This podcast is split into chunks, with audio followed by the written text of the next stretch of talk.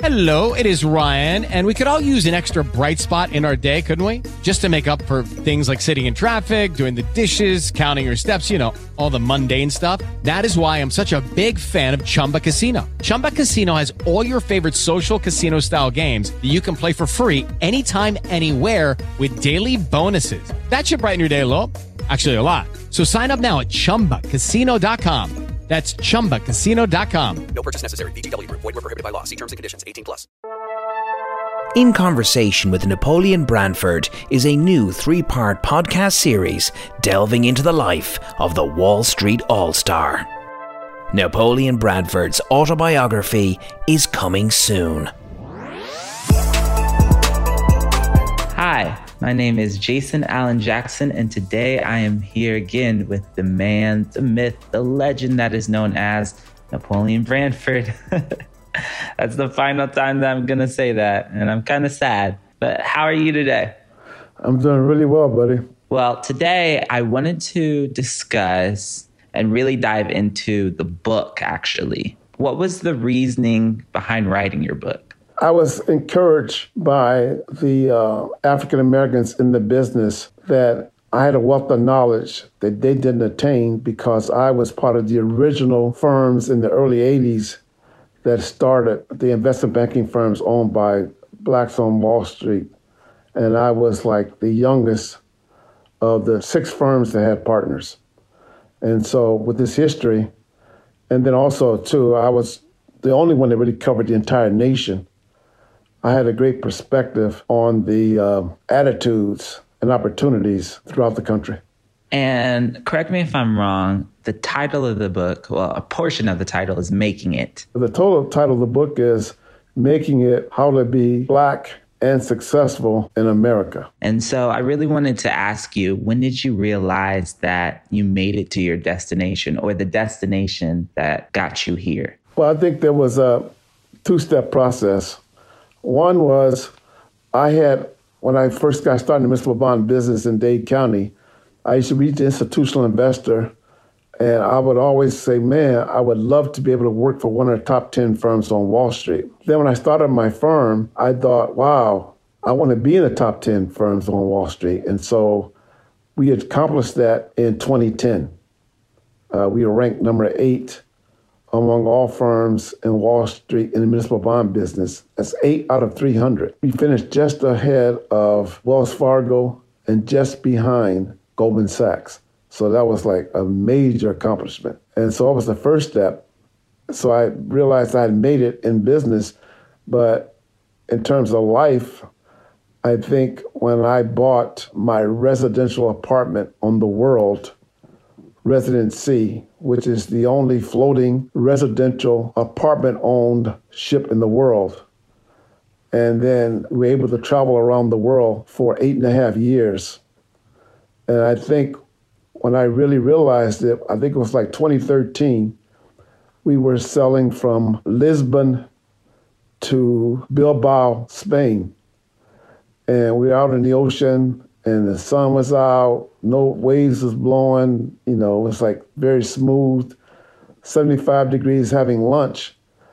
And I said, wow, people actually live like this every day. From that point forward, I knew I'd arrived, especially since, you know, Sharon and I were the only African Americans to ever own on this ship, even today.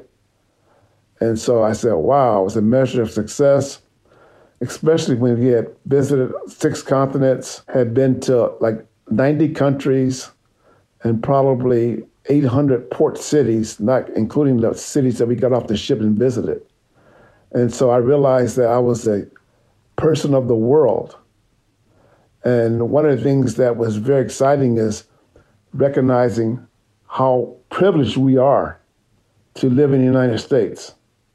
When you go to the rest of the world and you see the obstacles, the barriers, the caste system, the racism, the no laws, it's just like we're just so blessed to live in America. And I wish most people, not just people of color, but most people can get out and see the rest of the world.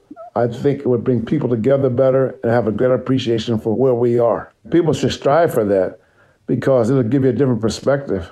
And like me, I don't maybe come off the subject a little bit, but I watch virtually no national news in the United States.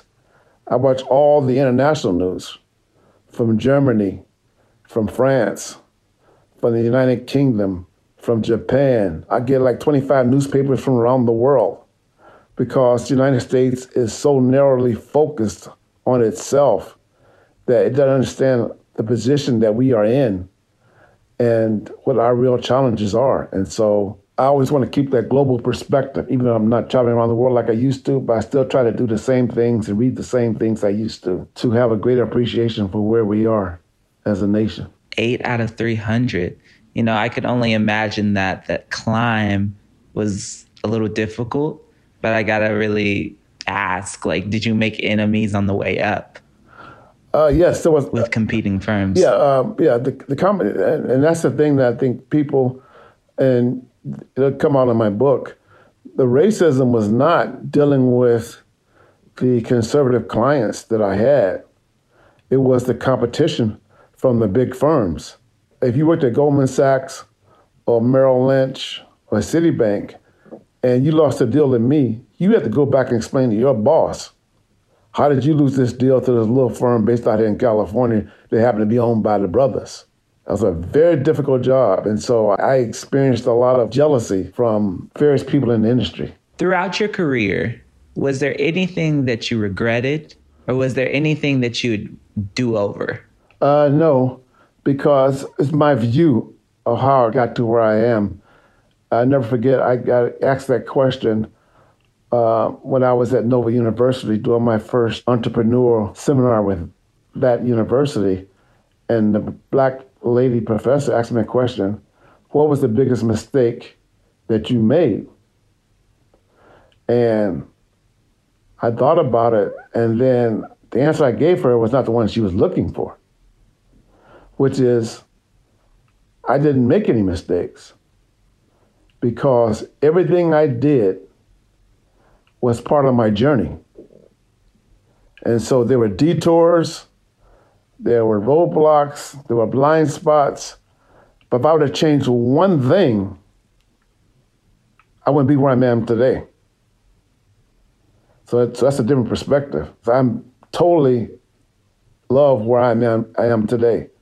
And so if I would have just changed one thing, went to work for a different firm, chose a different career path, then I wouldn't be where I'm at today. And so it's all part of a journey, sort of like a mission. I was going to take the hill. Whatever I had to do to take that hill, I'd have to take it. Whether I got wounded, or I got shot in the leg, or I cramped up, or whatever. The only goal was to get to the top of the hill.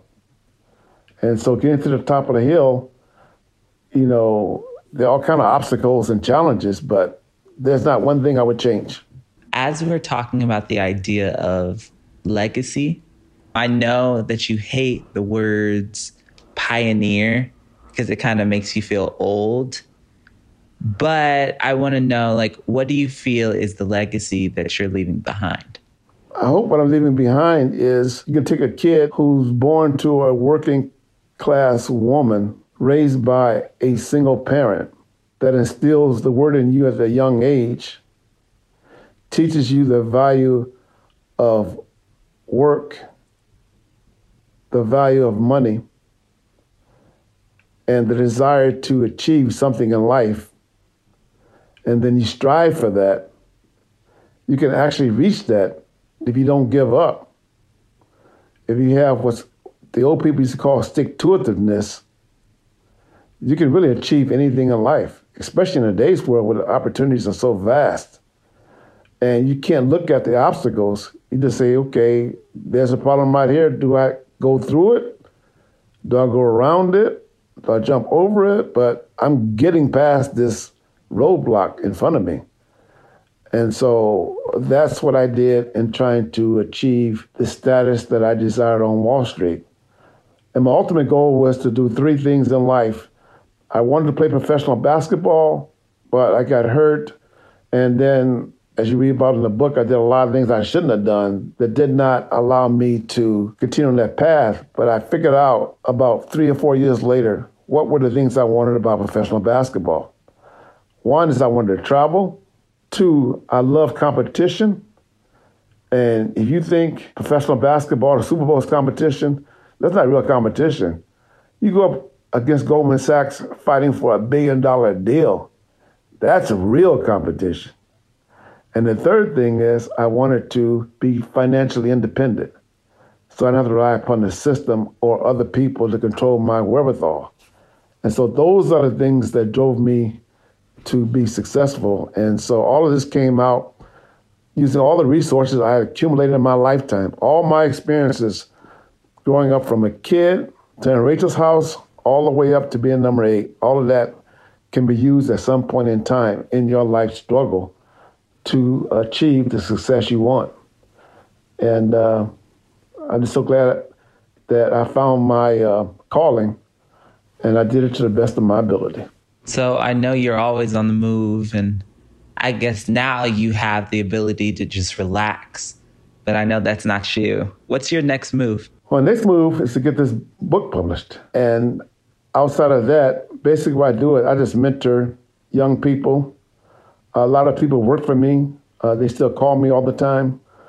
And then there are people in my old firm, uh, the young people, they have no history of what was accomplished. And so as they struggle, figure out how to do business, you know, I volunteer my time to help them out. But any of the principals of the firm who want my advice, they have to pay for it. I like that. Well, it truly has been an honor to talk with you and to pick your brain. And I commend you for opening up and allowing us to experience you in this one-on-one talk, truly. No, it's been a privilege to do this. And this is one of the things I like doing. I spend most of my time when I travel now going to universities and having either one-on-one meeting with students or a small group or speaking to groups in business and finance and politics about opportunities that they should be striving for.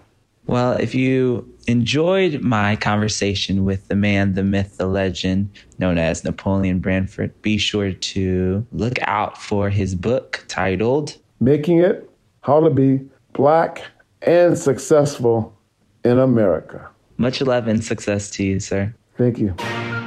Napoleon Brandford's autobiography is coming soon.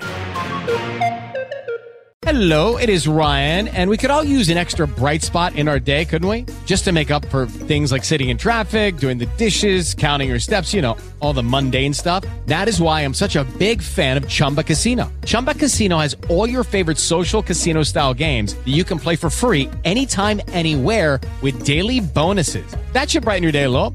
Actually, a lot. So sign up now at chumba casino dot com. That's chumba casino dot com. No purchase necessary. V G W Group. Void where prohibited by law. See terms and conditions. eighteen plus.